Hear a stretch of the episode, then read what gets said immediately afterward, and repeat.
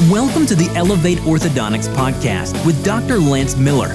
Each week, we bring you interviews with the top minds in the orthodontic profession in order to heighten your expertise, boost your motivation, and raise your skills.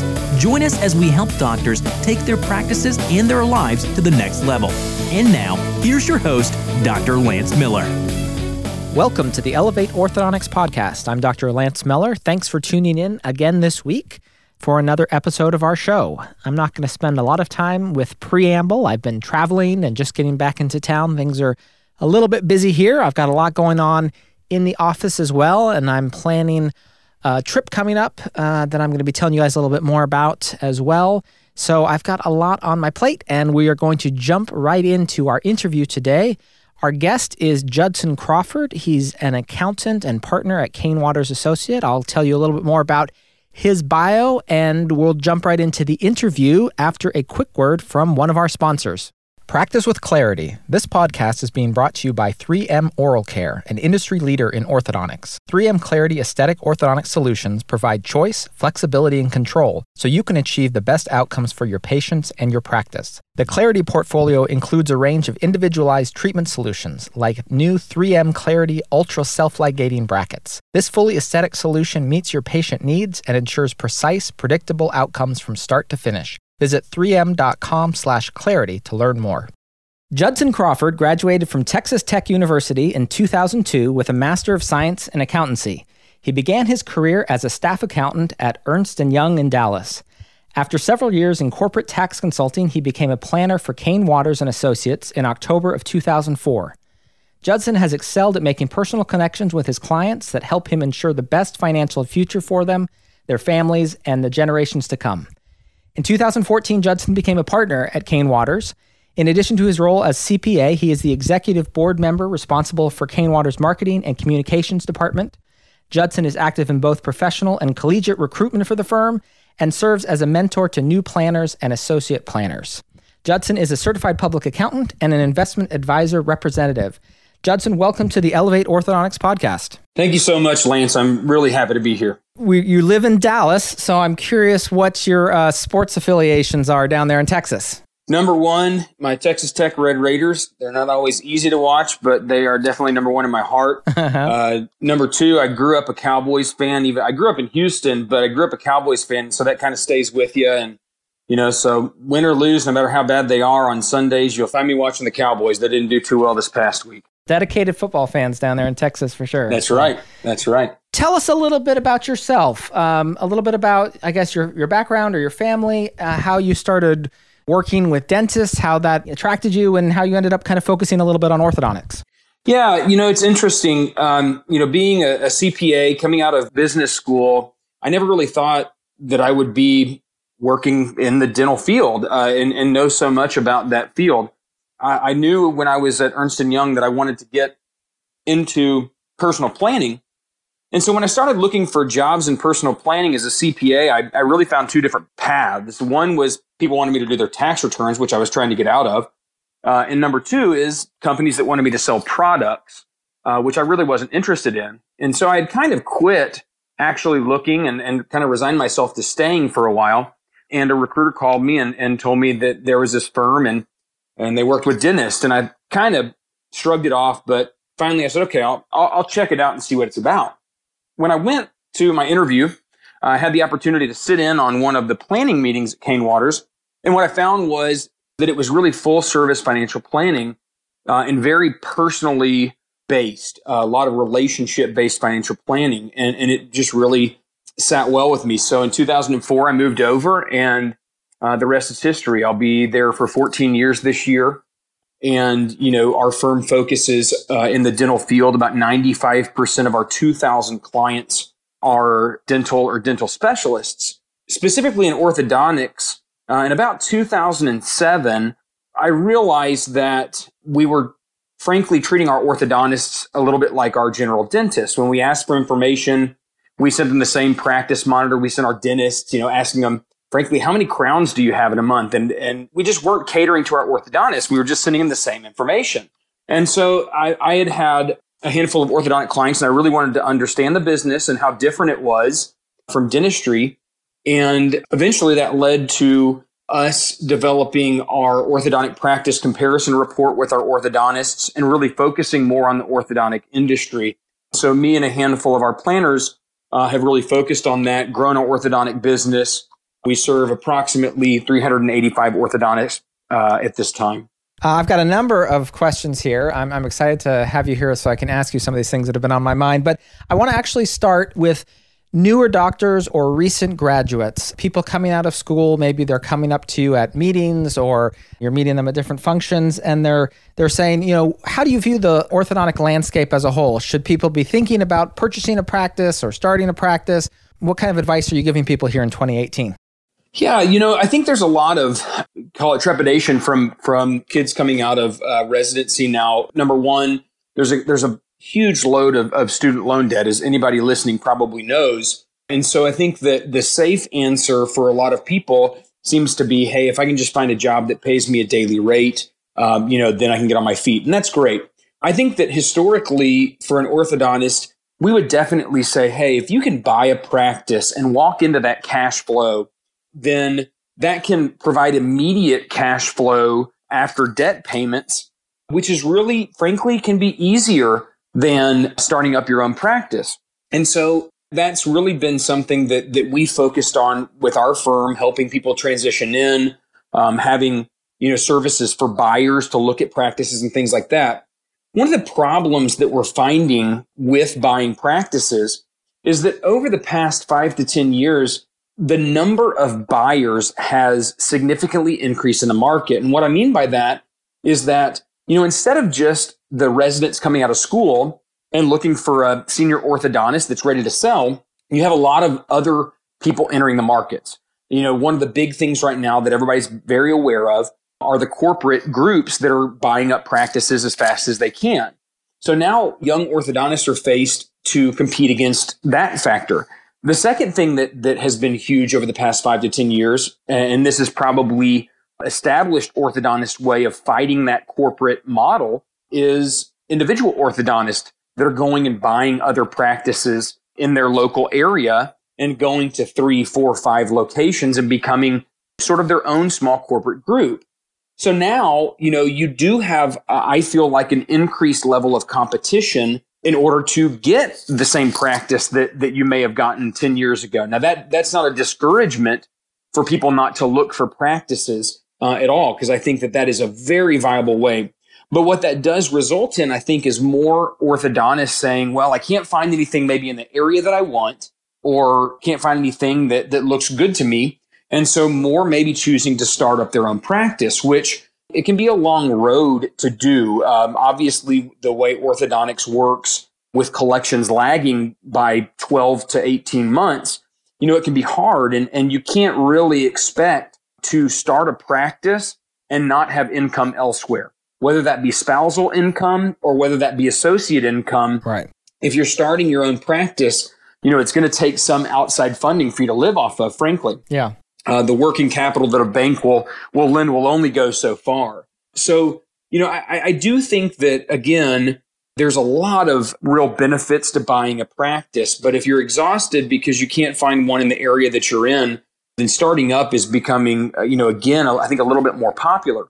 The other thing that I'll say to the young orthodontist, and, and it's easy for me who lives in Dallas, a big city, to say this, depending on what your primary motivation is, I think people can really can really serve themselves by expanding the locations in which they're looking to buy a practice. And and what I mean by that is is you know there are people that obviously because of family connections or school connections or whatever it is they say this is where I want to practice and so they're going to limit themselves to the opportunities that are in a, a certain region. But if there are people out there that say, you know what, I'm, I'm willing to look at a lot of different locations because I'm looking for the best opportunity business wise for myself, then the reality is, is that you may be finding more rural locations that you may not have thought about, but that may provide opportunities for you to find a practice that's doing one or two million dollars without as much competition as maybe being in a, in a big city. So, you know, what I would say to a young orthodontist is, is that, you know, if you're not tied down to a certain location and you're willing to really expand where you're looking to buy a practice, then you're probably going to have a better chance of finding something that suits you. I, I can't agree more with, with all of your advice. I think that uh, the student debt thing is, is, a, is a real thing, but my philosophy always was well, I'm in this deep. I might as well go all in at this point and try to purchase a practice. And I do agree that if you can look in some places that maybe there's not you know so many orthodontists trying to practice you're going to be a little bit more successful. So those are things that ring true to me in my experience as well. One more thing i'd say just in in, in listening to you say that is you know for the younger orthodontist that's listening even though you have student loan debt there are plenty of banks that are very willing to lend you money to purchase or start up a practice based on their history in orthodontics. So don't think that because you may have you know, 300, 500, 700,000 dollars in debt that you just cannot get funding to buy or start a practice because you can. And the reason you can is because these banks have fantastic history of knowing that orthodontists pay their debt. Yeah, I was I was surprised right up until the closing that the bank was going to actually loan me the money. I was kind of thinking at some point they're going to realize that you know this is a bad idea, and, and uh, but but you're right. They seem to to go for it, and I think that's because we're we're in a great profession. That's right. Let's fast forward a little bit. Orthodontists that are in practice for a couple of years, uh, maybe the practice is is doing well, and they've hired a accountant or a practice you know advisor to help them a little bit. And one thing that a lot of accountants provide our reports. We get back profit and loss. We get back, uh, you know, expense reports and, and, and whatever else. And I, and I get the feeling talking with some of my friends that we get these financial statements and we kind of look at them and we don't really understand what we're supposed to do with them. Like, how do we dig in and, you know, extract some actionable information out of these reports? Yeah, that's a that's a really good question. And actually, when I go speak in different places and at some of our different seminars, I talk about this very thing because you're 100% right. Orthodontists across the country are paying for a CPA to prepare compiled financial statements, and then they sit there on their desk, you know, or on their computer. Uh, and so, if you don't mind, I'll tell you a little story about one of my clients that pertains to this. And, and he's actually a general dentist. And for the first, I don't know, three to five years that we worked together, he was doing his own QuickBooks in his office. And so when he printed out his profit and loss report, it was literally like seven pages of detail in no order that you could tell. And it just was a non usable statement for him. And, and, and, he didn't understand, he could not understand how to manage cost in his business. He was really succeeding in spite of himself.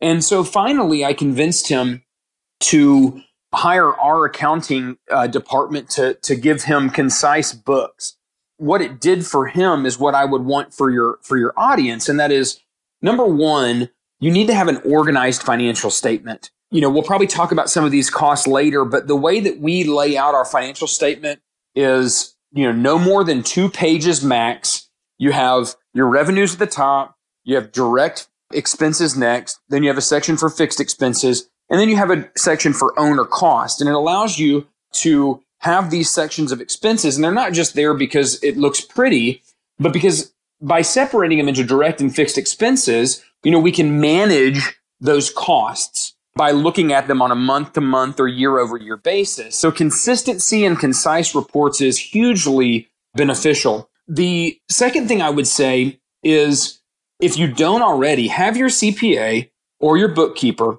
put in percentages next to the expense categories. And, and what I mean by percentage is a percentage of collections. So I know later in the podcast, we'll probably be talking about some different costs. And we always help our clients by saying, look, the, the orthodontic industry right now is averaging 3% in marketing costs. And so then we can look very, you can look very quickly at your financial statement and say, okay, where am I? You know, where am I averaging? Do I need to, do I need to cut or maybe invest in that? Maybe it's an opportunity for you. And so those percentages actually are very useful because frankly, if you're looking at a six month financial statement and you just see a lump sum that you've spent $50,000 in advertising, it's just kind of like, well, okay, I spent 50,000 in advertising. What does that really mean? yep. Uh, and, and so you need to be able to have some metrics to compare to. You know, in talking about the financial statement, you know, one of the things that you and I briefly discussed was that one trend that we're seeing in orthodontics is actually a lessening of the net income in, in practices. And what I mean by that is, is the net after our direct and fixed expenses has been creeping down over the past three to five years. Uh, it used to be that our average orthodontist net over 50% before the doctor costs. Uh, and, and in 2017, that was down to 46%. And the primary culprits in that department are ortho supplies, with the emergence of, of self ligating brackets and more expensive options there. Yep. Uh, and then secondarily, lab cost with the emergence of things like Invisalign and other more expensive appliances that, that people are choosing to use in their in their patients' mouths. If you can understand that, hey, the average is you know seven percent north of supplies supplies and, and three percent in lab, and then understand that if you're over those, maybe managing those down to the average may increase your net income, then there's a lot of power in that monthly financial statement as opposed to it being just some paper that you can burn. That's exactly how I try to manage my statements is with the percentages. I think that's a really key thing is if you if you don't understand what the expense is as a percentage of your collections, it's hard to make any, you know, actionable thing and it's hard to compare. Like you say, sometimes these comparisons become very useful it's a challenge for us. I think you know, orthodontists we like our our fancy toys, our fancy things, and I do think that some of these things actually improve patient experience quite dramatically. Absolutely. But we have to understand how that's affecting our bottom line, and and be, I guess, conscious. Is that a trade off we're willing to make? You know, do we want to have scanners for our patients instead of impressions, and and just be totally fully aware of how that's reflected on the bottom line and what perhaps we're uh, we're giving up to make that happen. Which you know that might be a good trade off. Well, absolutely. You know, I'll give you a, a, again a real brief example. We had a young doctor in the office not too long ago. Great guy, but he was struggling financially. He had bought a practice. Collections were down a little bit, and he was struggling financially. And when we dug into his financial statement, what we realized is is that his lab costs were extremely high. And so when we discussed that, you know, we found that those were that he was he was doing a ton of Invisalign. And I don't care if patient or if, if my clients do Invisalign or SureSmile or whatever. I, I'm really looking at it from a profitability standpoint. And From his standpoint, with his debt load and the overhead in the practice, what we said is, is hey, your lab costs are just way too high. You cannot afford this right now. You know, this is something that that you probably need to step back on a little bit unless it's absolutely necessary in order for you to afford to operate. Now, I know that's a that's kind of an outlier of a situation and not everybody needs to take that advice, but for this young doctor with the way that he was financing patients, they were putting very little down and he was having to foot the full lab bill and it just wasn't sustainable for him. Yeah. I think it's great advice actually, and I think it's advice that people need to hear. You know, I think that you know, there are uh, manufacturers, orthodontic supply companies, or labs that really promote their modality of treatment as being superior and, and actually almost being like essential to your practice success. And if you were to deviate from that, that somehow you're going to jeopardize your your practice success. And I think that it's great to hear this kind of from the other standpoint, which is saying, no, you have more decision here. You're the doctor. You can make a decision as to what system you're going to use, what products you're going to use, and and maybe sometimes you know you do need to alter that a little bit because there are some financial realities behind those decisions. Well, and I think that you made a really good point that that there are obviously there are treatment decisions that you guys have to make as orthodontists, but you can't turn a blind eye to the financial reasons that you make those same recommendations. They go hand in hand, um, and you have to look at both of them. You mentioned Judson marketing. You know, I think that's a big thing that a lot of people are thinking of. They think, oh, if I can grow my top line number, then hopefully that'll trickle down and uh, increase the you know net income of the practice or or whatever the goals are for growth. What have you seen are the things that successful practices are doing? If someone comes to you and says, "Hey, I, I need to grow my practice," what are these other 385 orthodontists doing to be successful? And and you know, what are the ways that we can spend money to, to hopefully get a good ROI? Yeah, you know, it's interesting. One thing I will say that has has absolutely been a trend over the last, you know, 5 to 10 years is that my orthodontist strongly believe that the power of their referrals is decreasing.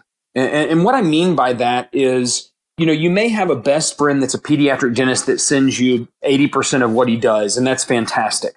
But in too many cases, the general dentists and or the pediatric dentists are more likely to say, look, hey, hey, there's there's a couple good guys in our area. There's three good guys. Here are their cards, you know, call them all. Sure. You know, or frankly, they may be doing it in their own office. And so the reliance on referring doctors is decreasing. And the the other thing I will say is I think that less and less of our orthodontic clients are relying on more traditional types of external marketing. And what I mean by that is radio, mailers, uh, things of that nature. There are still some that in their areas they can get away with that, especially in smaller rural areas.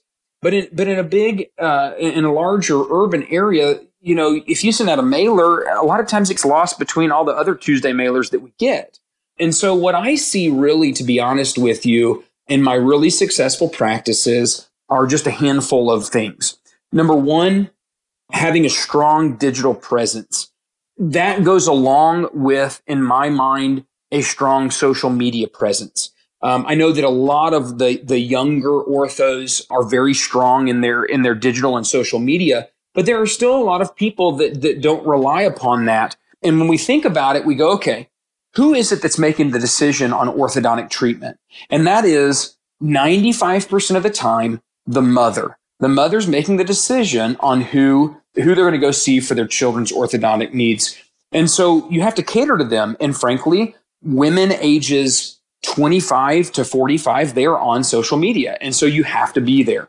I, I know that a lot of people say, well, I'm not on it. Well, okay, but your practice needs to be. Okay. Sure. And, and you need to have good SEO. The other thing, the third thing out of that, so digital presence, social media, the third thing I would say is a really strong internal marketing program. There is nobody better at getting you new patients than the moms that are pleased with how you treat their kids. Period. End of story. And, you know, one way that I would put it, even though I don't know an orthodontist that wouldn't accept more new patients. When moms come into the office, you know, a lot of times they see a really busy uh, clinic. And, you know, frankly, my wife, um, when we had our first, our, our child, we called and said, Hey, we want to get into this pediatrician. And after four tries, we got the fifth youngest one, if that makes sense, because they kept saying, Oh, no, he's full, he's full, he's full. And so yep. people, people don't, you know, the, the average mother, the average person in society doesn't understand that that an orthodontist, they want all your friends to come see them. They don't really get that, hey, we have one shot with this one child and that treatment doesn't last forever. And so you have to remind them, hey, we want you to send your friends and family. Hey, we want you to bring all your kids and your, you know, your cousins, whatever they are. And so, you know, you need to have a good internal marketing program to really voice that. And, and if you do that consistently, you will get a result. What I think is interesting about all those things that, you know, you mentioned is that sure they cost money, but they also cost a lot of effort. In other words, you can't just outsource your your online presence. I think we've seen orthodontists try to do that where they outsource their social media and it's kind of hilariously disastrous. So, you know, on the one hand, I would love to find something where I could just pour a ton of money into it. It would just yield like great results and I could just keep pouring more and more money into it. But it's almost like how much time do you want to invest? The doctor either has to invest a lot of time, I think, in some of these strategies internal marketing, social media, digital presence, or you have to have a really motivated and with it marketing person, uh, either in house or uh, that you were working with to make that happen. But it does seem like there's a lot of creativity and time and effort that goes into these things. Because I wish I could just throw money at it, but you can't. No, you're you make a really good point, and and that is is that there's a lot of companies out there that they'll say, look, along with your website, along with with um, search engine optimization, we'll run your social media, and what that entails is maybe some orthodontic articles that nobody reads, and some silly looking cartoon with a tooth brushing itself. And if I see one more of those, I'm just going to jump off a cliff.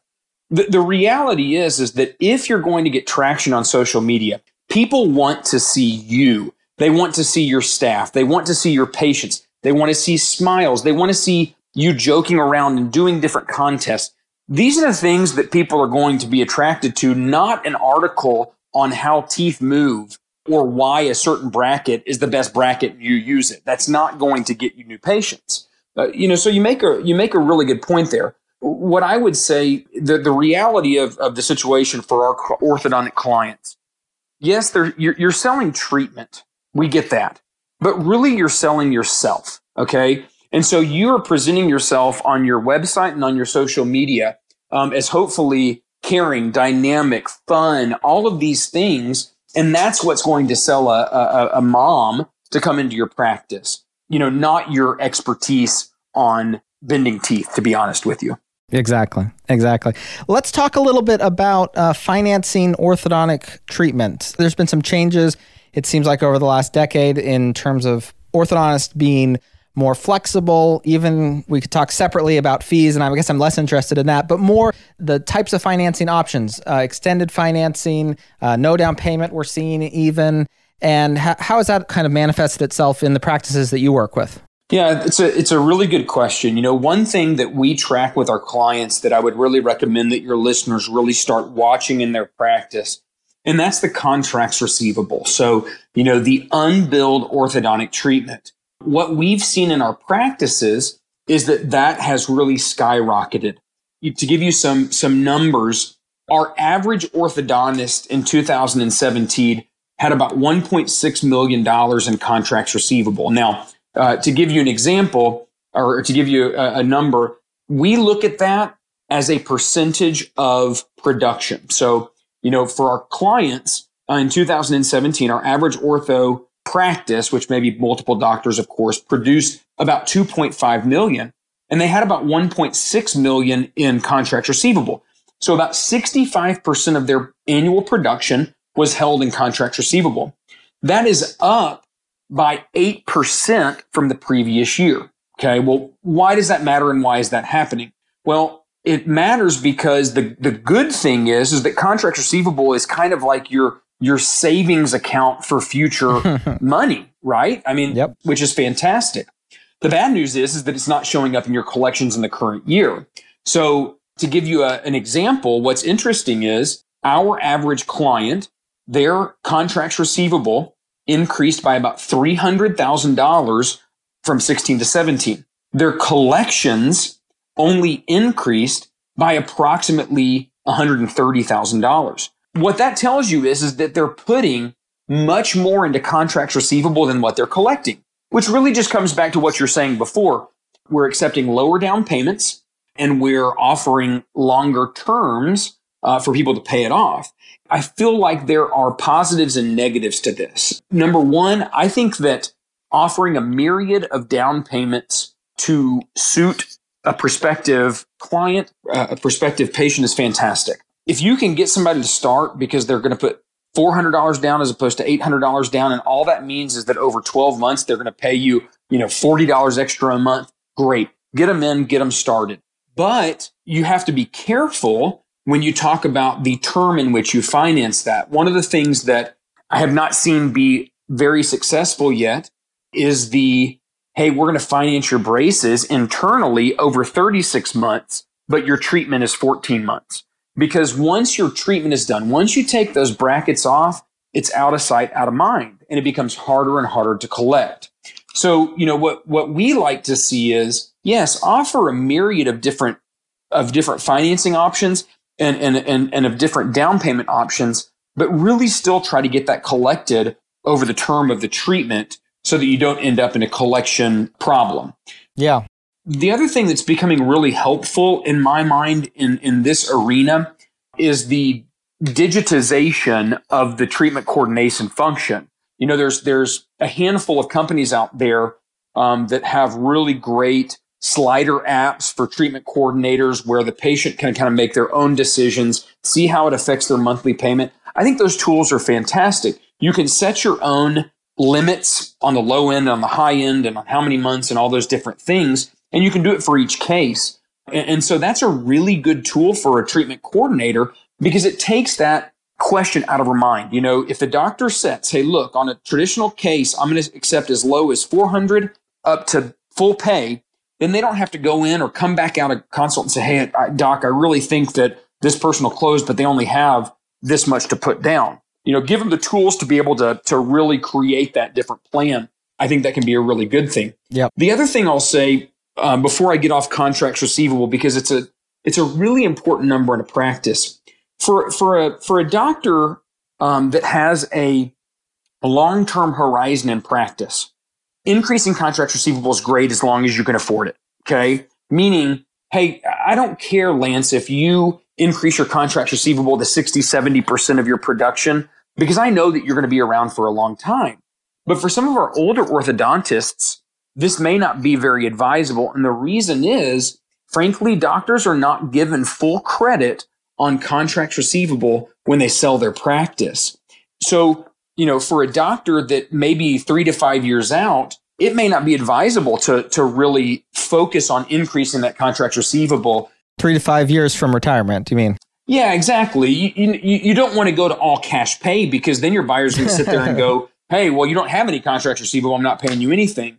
Uh, but having over 60% contracts receivable, you'll kind of lose money on it in the long run. So, you know, managing contracts receivable is a good exercise. And so, Lance, when you talk about, you know, the change in dynamics of, of down payments, which is a real thing, we are seeing our orthodontists accept lower and lower down payments on average. So that is, that is real. And I think that it can be good.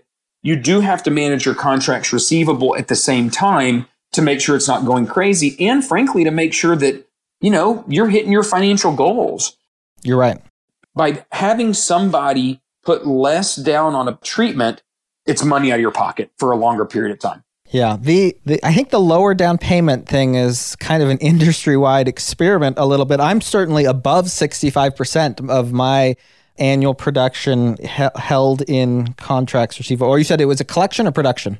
Of production. Yeah. Yeah, yeah. So I, am greater than uh, 65% of mine and we've gone to you know quite flexible financing terms and i think that the you know theory we're working on and, and a lot of other practices is that you know even if we do have some counts go bad that uh, you know the increase in production hopefully overwhelms that and that the majority of people will pay us and that we'll have to eat a couple bad contracts at the end but uh, you're right it is a little bit of an experiment that we're all working with and and trying to manage that Good. So I, I, know we're running out of time here a little bit. Let's hit one more topic before we wrap up, and that is taxes. You know, everyone's trying to reduce their taxes, and we talked a little bit about this before we, we got on the air here.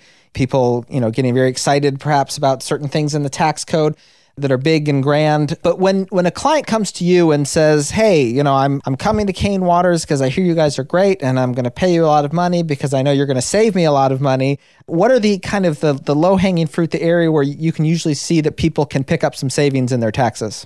Well, one the first thing I'll say and this is so common in the orthodontic industry, and this is not necessarily a, a tax saving thing, but as much as a tax planning thing but a lot of CPAs, they don't understand how orthodontics work. And so what they tend to do, just from a CPA standpoint, is we look at last year and we say, Lance, in 2017, you collected a million dollars. And so I'm going to set your taxes based on you collecting a million dollars. That makes sense to me. Maybe even I increase it by three or 5%.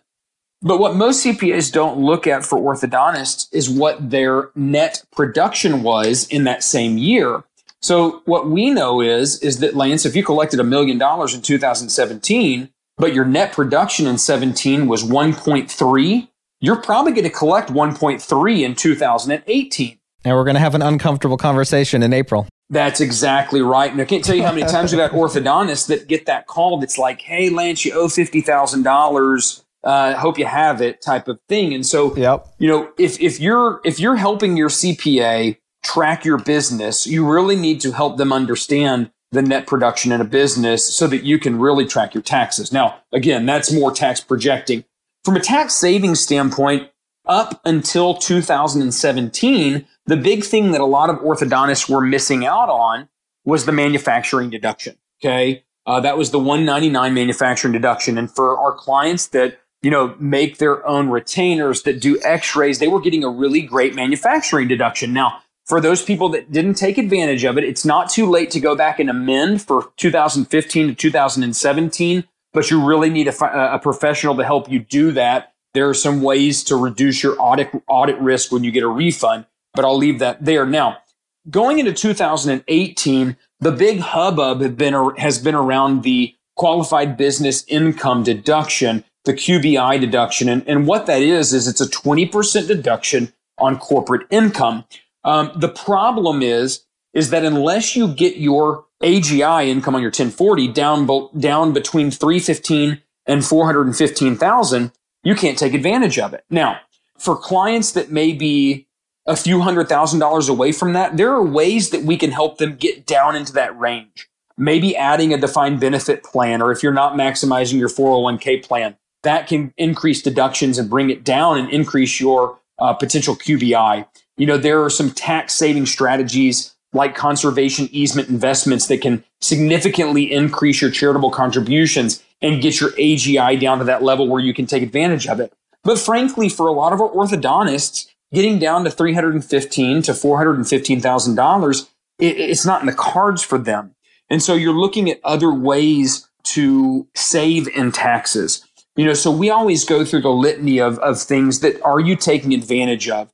You know, are you taking advantage of your qualified retirement plans? Are you taking advantage of all of the deductions within a practice that, that you can? Simple things like running automobiles through, paying your children uh, if they're of age where we can justify that, and moving income from your tax bracket to their tax bracket. You know, are you are you running qualified meals and entertainment and travel through your business? You know, there are a lot of people that that they just don't have CPAs that are focusing. And even though some of those things are small things, when you combine them all together, they can really add up. Can you run down the 2018 meals and entertainment? Where where are we at with that? And and then I guess travel might be a little bit of a different category.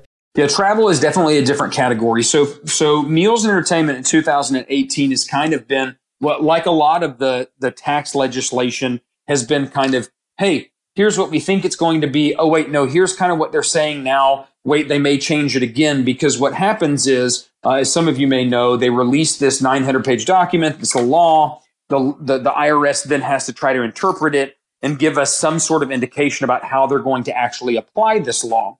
And so what it seems to us is, is that meals and entertainment within your business are going to still be deductible at a 50% level. And what I mean by that is, is if you take lunch to a referring doctor, if you have um, lunch brought into your office for your staff, uh, things of this nature, uh, what doesn't seem to be deductible anymore is your meals with, frankly, your friends that are referring doctors, meals with your wife that are, you know, she gets paid in the business and, and, and so you're calling it a business dinner. Those types of things um, are going away.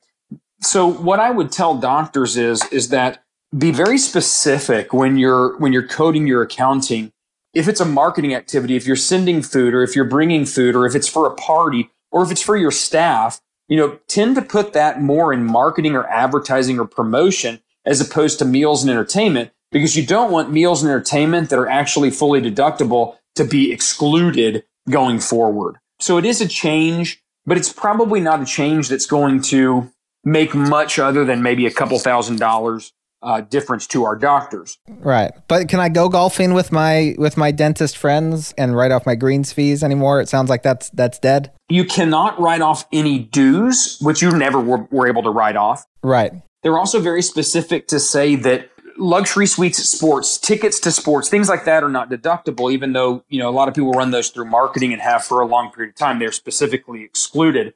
If you're going golfing with some referring doctors, Again, the way I would do it is obviously club dues are not in there, but greens fees and other expenses related to that one golfing trip, I would put that in, in, in advertising or promotion.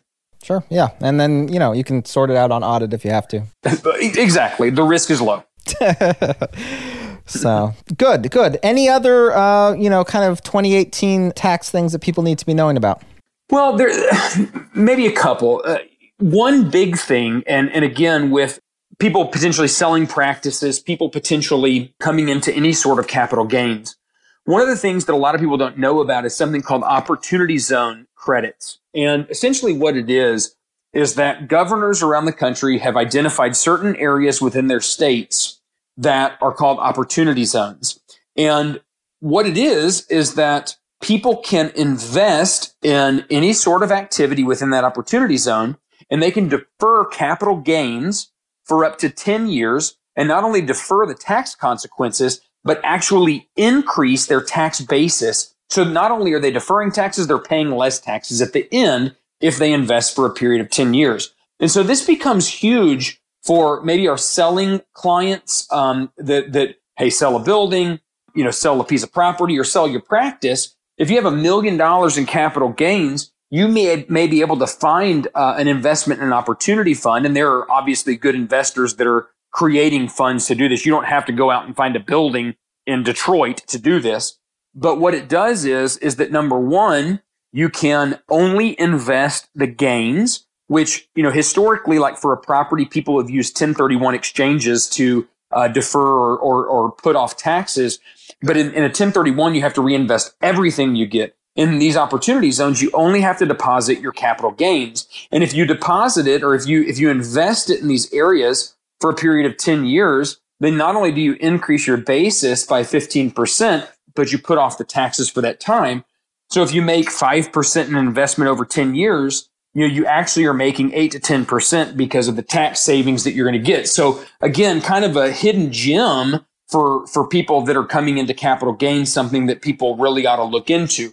Outside of that, uh, for the 2018 tax code, outside of the savings that people are going to get just by changes in rates, there's not a lot that, that has changed. What I would say for our high income ortho clients, you know, a lot of the same things still apply that applied before 2018 apply now. You know, if you're not maximizing your, your uh, 401k and potential defined benefit contributions and you have money to do so, check it out because that can be $150,000 in deductions that goes into your account. And for some people, some of my clients, it's not because we need that in retirement accounts. It's because they have the cash flow to do it and they'd rather save the taxes than just have it come home. And then, you know, just looking at, at, at your typical, um, you know, business deductions and making sure you're maximizing everything because, you know, again, kind of like I mentioned before, you know, if you have four or five things that you can increase with some substantiation, um, you know, I'll give you a, a really little, for instance, is, you know, if your clients that have maybe a lake house um, or a vacation home um, you know, you can rent those properties for up to 14 days and not report that income. So if you can justify 14 days of rental for your lake house from your practice, that may be income that's sheltered from taxation. And that can be a ten to twenty thousand dollar deduction for some people if they're looking at that correctly. I definitely think that if people aren't working with someone who's providing some tax strategy and some tax planning, they're probably missing out on some of these things and and most of the time I would imagine that some of those savings are going to partially or fully offset you know the cost of, of of working with an advisor I think that you know there's there's some orthodontists obviously who have an interest in this who really like to get into the details. Uh, some people don't want to do it at all. Some people don't have the emotional kind of makeup to to do this successfully. So I we, you know I would encourage to, to any of our listeners who are you know thinking, I don't even want to deal with this. I don't want to mess with this, to reach out and to work with someone uh, who can help you with these issues. Because, you know, there are a lot of potential things that can be found. And also, as we've talked about in this podcast, some strategies and some benchmarking that can be really valuable. Um, Judson, I really want to thank you for being on the podcast tonight, for uh, taking your time. If people want to reach out to you and ask questions or to find out more about Cain Watters, what's the best way to do that? Uh, the best way to do that is to is to look at our website www.cainwatters.com. Uh, you can find a contact page uh, where you can enter in some very uh, limited information, and, and, we can send you information. We can call you, and we can have a conversation. And I agree with you, Lance. Um, you know, really for for our clients and for all of your listeners, it's really all about knowledge. It's knowledge about um, their practice. It's knowledge about you know industries that they can that they can work towards. Uh, it's knowledge about ways that they can limit their taxation. And if you don't have an advisor that's giving you that knowledge and is giving you the choice, because a lot of tax deductions, they're a choice for the doctor. Do you want to take this risk to, to run your car through 100% or are you more comfortable at 50%? Um, you know, a lot of these things are choices, but if you if you don't have the choice and you don't have an advisor that's telling you, then you're just plainly missing out. Well, again, thank you so much. This has been really informative, and I hope we get a chance to meet up sometime in person here, Judson. Absolutely. Thank you so much, Lance, and thank you for everybody who's listening. Practice with Confidence. This podcast was brought to you by 3M Oral Care. We collaborate with orthodontists to provide custom, flexible, aesthetic treatment solutions that showcase your expertise and ensure precise outcomes. Discover new 3M Clarity Ultra Self Ligating Brackets. This fully aesthetic solution meets patient needs and ensures precise, predictable outcomes from start to finish. Together, we can change lives by creating healthy, beautiful smiles. Discover the clear advantage with Clarity. Visit 3m.com/clarity to learn more. Thank you for listening to the Elevate Orthodontics podcast.